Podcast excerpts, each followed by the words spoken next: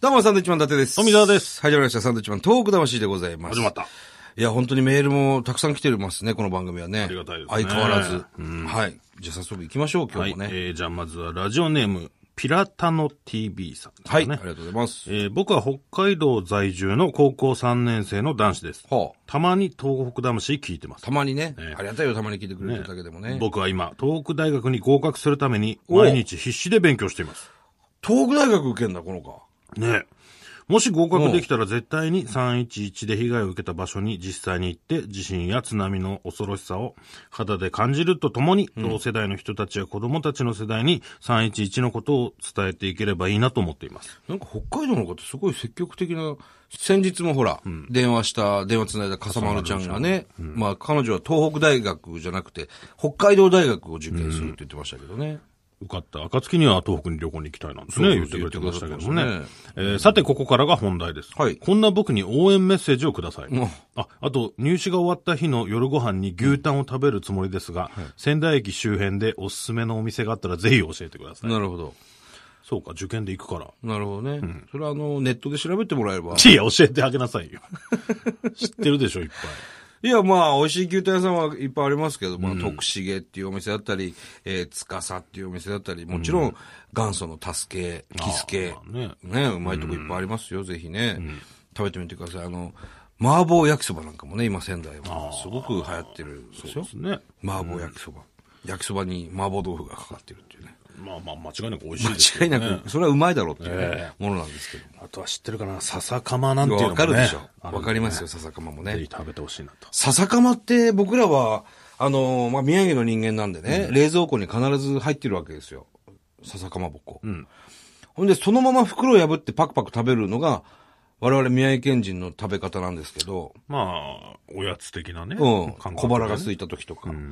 でもあの、お土産とかで買って誰かにあげたりすると、包丁でこう斜めに切って、あの、鰹節と醤油つけて食べるのね。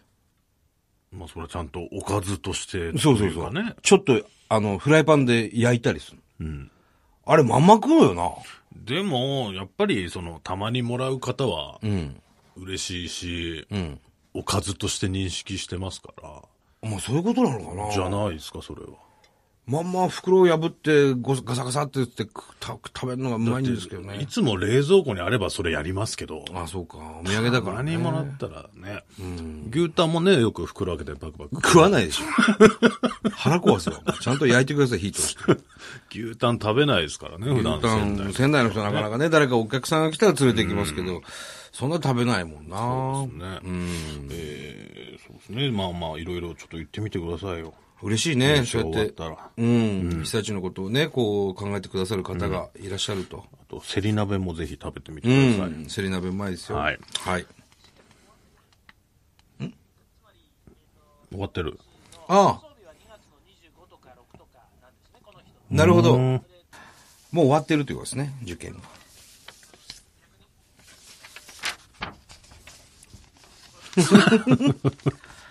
これあれですか、もうね。あの、時期的に言うと、んもう東北大学の受験終わってますね、これ。今思い出したんですけど。終わってる？って終わってるんですよ。ことはもう、だもうあの、牛タンもどっかで食べてるんですよ。すみません、これは。どこで食べたか後教えてくださいよ。そうですね。どうしても、あのーこういうのはね、タイムラグが、ねえーできてしまうんでね。うん。あと東北大受かったかどうかも、そうですねね、なんとなく教えてもらえれば。すいませんね。あ、ごめんなさいね。ええー、4週撮りなんでね。すいません、それはね。すいませんでした。はいはい。さあ、続きましては、えーこちらの方ですね。えーはじめまして、中村慎太郎と言います。はい、どうも。えー、慎太郎、まあ、もしかしたら、のび太郎さんかもしれないですね。慎太郎でしょ、多分えね。ー私は宮城県の松島出身で警備員をしております。はあ。年は33歳です。現在私が通っているところは、綿の葉の大宮です。綿の葉、僕、綿の葉小学校ですからね。石巻市。それ石巻ですね。えー今日伊達さんが綿の葉出身ということを先輩から聞きました。はい。先輩は綿の葉からカズマっていう場所ですね。はいに流されて、なんとか助かったと話しています。流されたんだ。でも、ご両親は津波に飲み込まれ亡くなったと聞いています。はい。先輩は観光客が震災現場の写真を撮ることに嫌悪感を感じている一人です。うんああ仕事で撮る分にはしょうがないが、観光で来て安易にここに、えーここが震災があった場所だよと、シャッターを押すのは許せないと話していました。はい。確かに私も同じ思いをして同じことをされたら気分が悪いです。うん。綿の葉に来てみて思ったことは、ボランティアの数が、えーこれは南境、うん。これも石巻ですね。はいに比べると少ないです。うんゴミ拾いに来る方をたまに見かけますが。うん。地元には高齢者の人が多いので、若い人が来ていろいろお話をしてほしいと思います。はい。でも先輩はボランティアが来ると甘えてしまうから、あまり来ない方がいいと言います。はあどちらがいいかわかりませんが、私はお話をしてコミュニケーションを取ることが大事だと思います。お年寄りが多い中にも男の子がいて、道端の草を蹴って一人寂しそうな様子だった。うん。私はその子に何ができるのだろうか、挨拶しかできなかった。うん。子供には、えーいろいろな可能性がある。スポーツ、芸術、音楽、勉強などいろいろなことを吸収できる時期なのに、震災でそのチャンスが、えー狭まっていると感じます。はい。みんなで綿の葉のゴミ拾いをして、浜松公園でキャッチボール、サッカーして、お笑いや歌を聴いたりして、いろいろお話しするイベントがあったらいいなと感じました。はい伊達さんが子供たちと鬼ごっこして遊んだら楽しそうだろうなと書いてありますね。なるほどね。うん。まあ僕はあの、石巻に渡の葉っていうとこ住んだことがありましてね。うん何渡の葉年間ぐらい小学校ですか。まあ僕は幼稚園も石巻ですし、小学校3年生までいたのかな。うん。えー、渡の葉にね。渡の葉小学校。はい。なるほどね。まあ本当に大きな被害があったところです。渡の葉小学校も、えー、1階の天井まで、えー、確か津波が来てるはずです。えー、校庭にもね、もう水がもうたくさん来た、海水が、そういう学校ですけど。あのね、ようこそ先輩ってあの、NHK の番組で僕らも何度もね、渡の葉には直後から行ってますけれども。授業しに行くっていうね。そうですね。あの、体育館が当時まだ避難所になってましたから、当時ね。なるほどね。まあ、ボランティアの数減ってるっていうのはよく言われますけれども、減ってきていいと思うんですよね、それは。うん。まあ、当たり前というか。当たり前ですどんし、どん減っていくものだとは思いはいますけ。ど。あの、瓦礫の、えー除去っていうんですか、あののね、もうほぼなくなってますし、えー今言ってやれることっていうのは非常に限られてきてるはずなんですよ。まあもちろんゴミ拾いとか、えー海水浴場、渡の葉もね、大きな海水浴場があって僕も何回も泳いでるんですけど、そこのゴミ拾いだとかね。うん。あとはコミュニケーションのボランティアなんかが、今はね、多いかなって思いますけどもね。うん。そうですね。震災があった場所だよと写真を撮る。写真を撮るね。これまあ、震災直後からね、ありましたけども、なんか、ピースして撮ってる人も違うだろうという。俺ね、写真、だって撮り方ですよね、きっとね。うん。観光地じゃないんで、まだ。もともと観光地だったかもしれないですけど、その、今被災地は観光地ではないわけですよ。でも、あの、まず来てくれるってことは非常に大事なことで、やっぱりそれを来てくれたからには、撮影をしてですね、あの、自分のね、家に帰るとき、帰るにあたって、その、話の種に、こういう、今こういう状況だったよとか、今要するに報道なんかもすごく減ってきてるので、今どういう状況なのかっていうのを写真に収めるっていうのはもう、そんな僕は悪いことではないとは思うんですけどね。まあ言葉でね、伝わらない部分もありますから、こういう状況なんだよっていうのはね。そうそうそう。写真に残すっていうのは非常に大事なことだもんあるんですけど、まあ撮り方だよな。それこそ、まあ言ったようにそのピースして、まあ今俺はそんなところやってる人は見たことはないですけど、昔、昔っていうか震災直後は何人かいたっていう話は聞きましたけど、僕は見てないんでね、なんとも言えないですけども。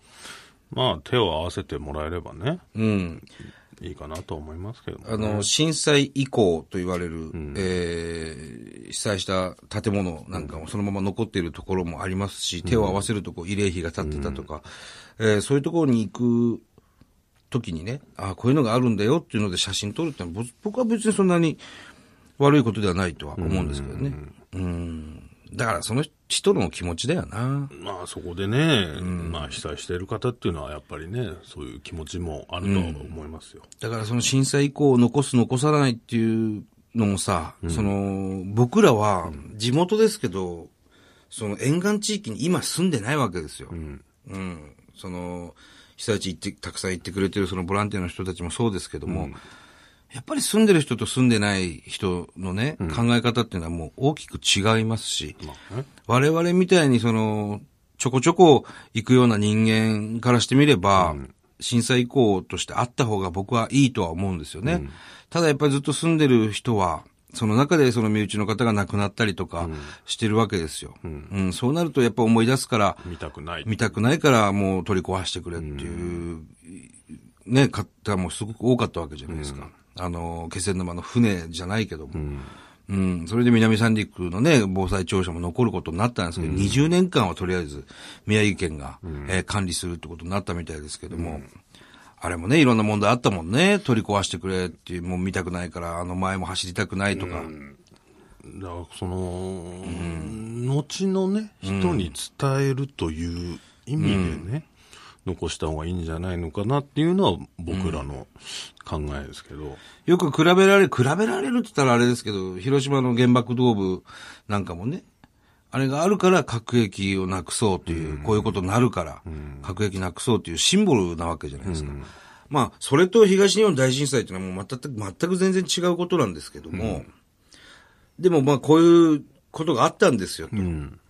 残っていれば、じゃあ次から気をつけなくちゃいけないねっていう、あの、危機感というか常にこう、まあ、教訓じゃないですけど、だからあそこもね、それをどうするかっていうのも何年も何十年も話し合ってて、っそうそうそうそう。て聞きましたけども、うん。あの、写真とか映像だと伝わらないことなんだけど、実際に行くと、実際にあの建物を見ると、やっぱこう、あ、これは、なんだろう、感じるものが全然違うから、うん、まだ、なんて言うんだろうなそれこそ南三陸のあの防災庁舎なんて今でも行くと、まんまだもんね。あのまんまだし、あ、ここの上を越えるぐらいの大きな波が来たんだっていうのはもう、行くたんびにもう何回も言ってますけど、ドキッとするっていうか、気をつけなくちゃいけないな、のなんかあったらもうやっぱり逃げるのが一番なんだなって、もう行くたんびに思うしね、新鮮な気持ちになるし、うん、あった方がいいと僕は思うんですけどね、そういうとこを写真撮るっていうのはもう仕方ないことなんじゃないのかな、とは思うけどね。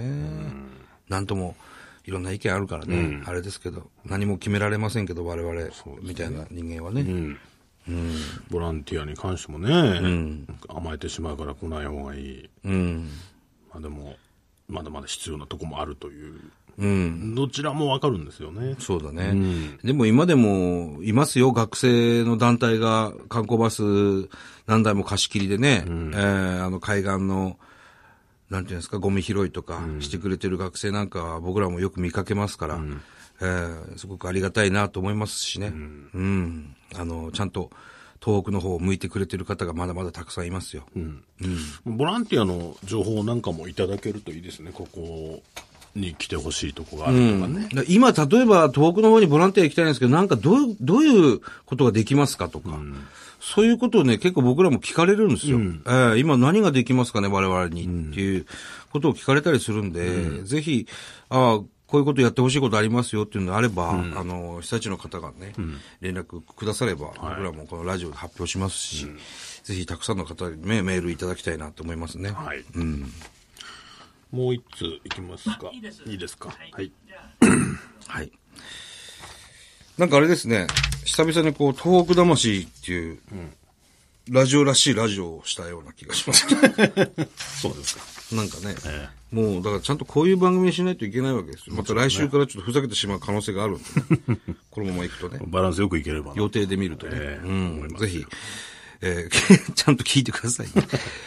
さあ、えーこの番組では東日本大震災に対するあなたのメッセージを受け続けます。えーはがきの方は郵便番号100-8439日本放送サンドイッチマンの東北魂、それぞれの係まで。もう今年はね、3月11日で丸5年になりますんで、はいえー丸5年経つことに関しての、えーお話なり、メールなり、ね、たくさん欲しいですね。そうですね。うん、お待ちしております。それではまた来週です。バイビー。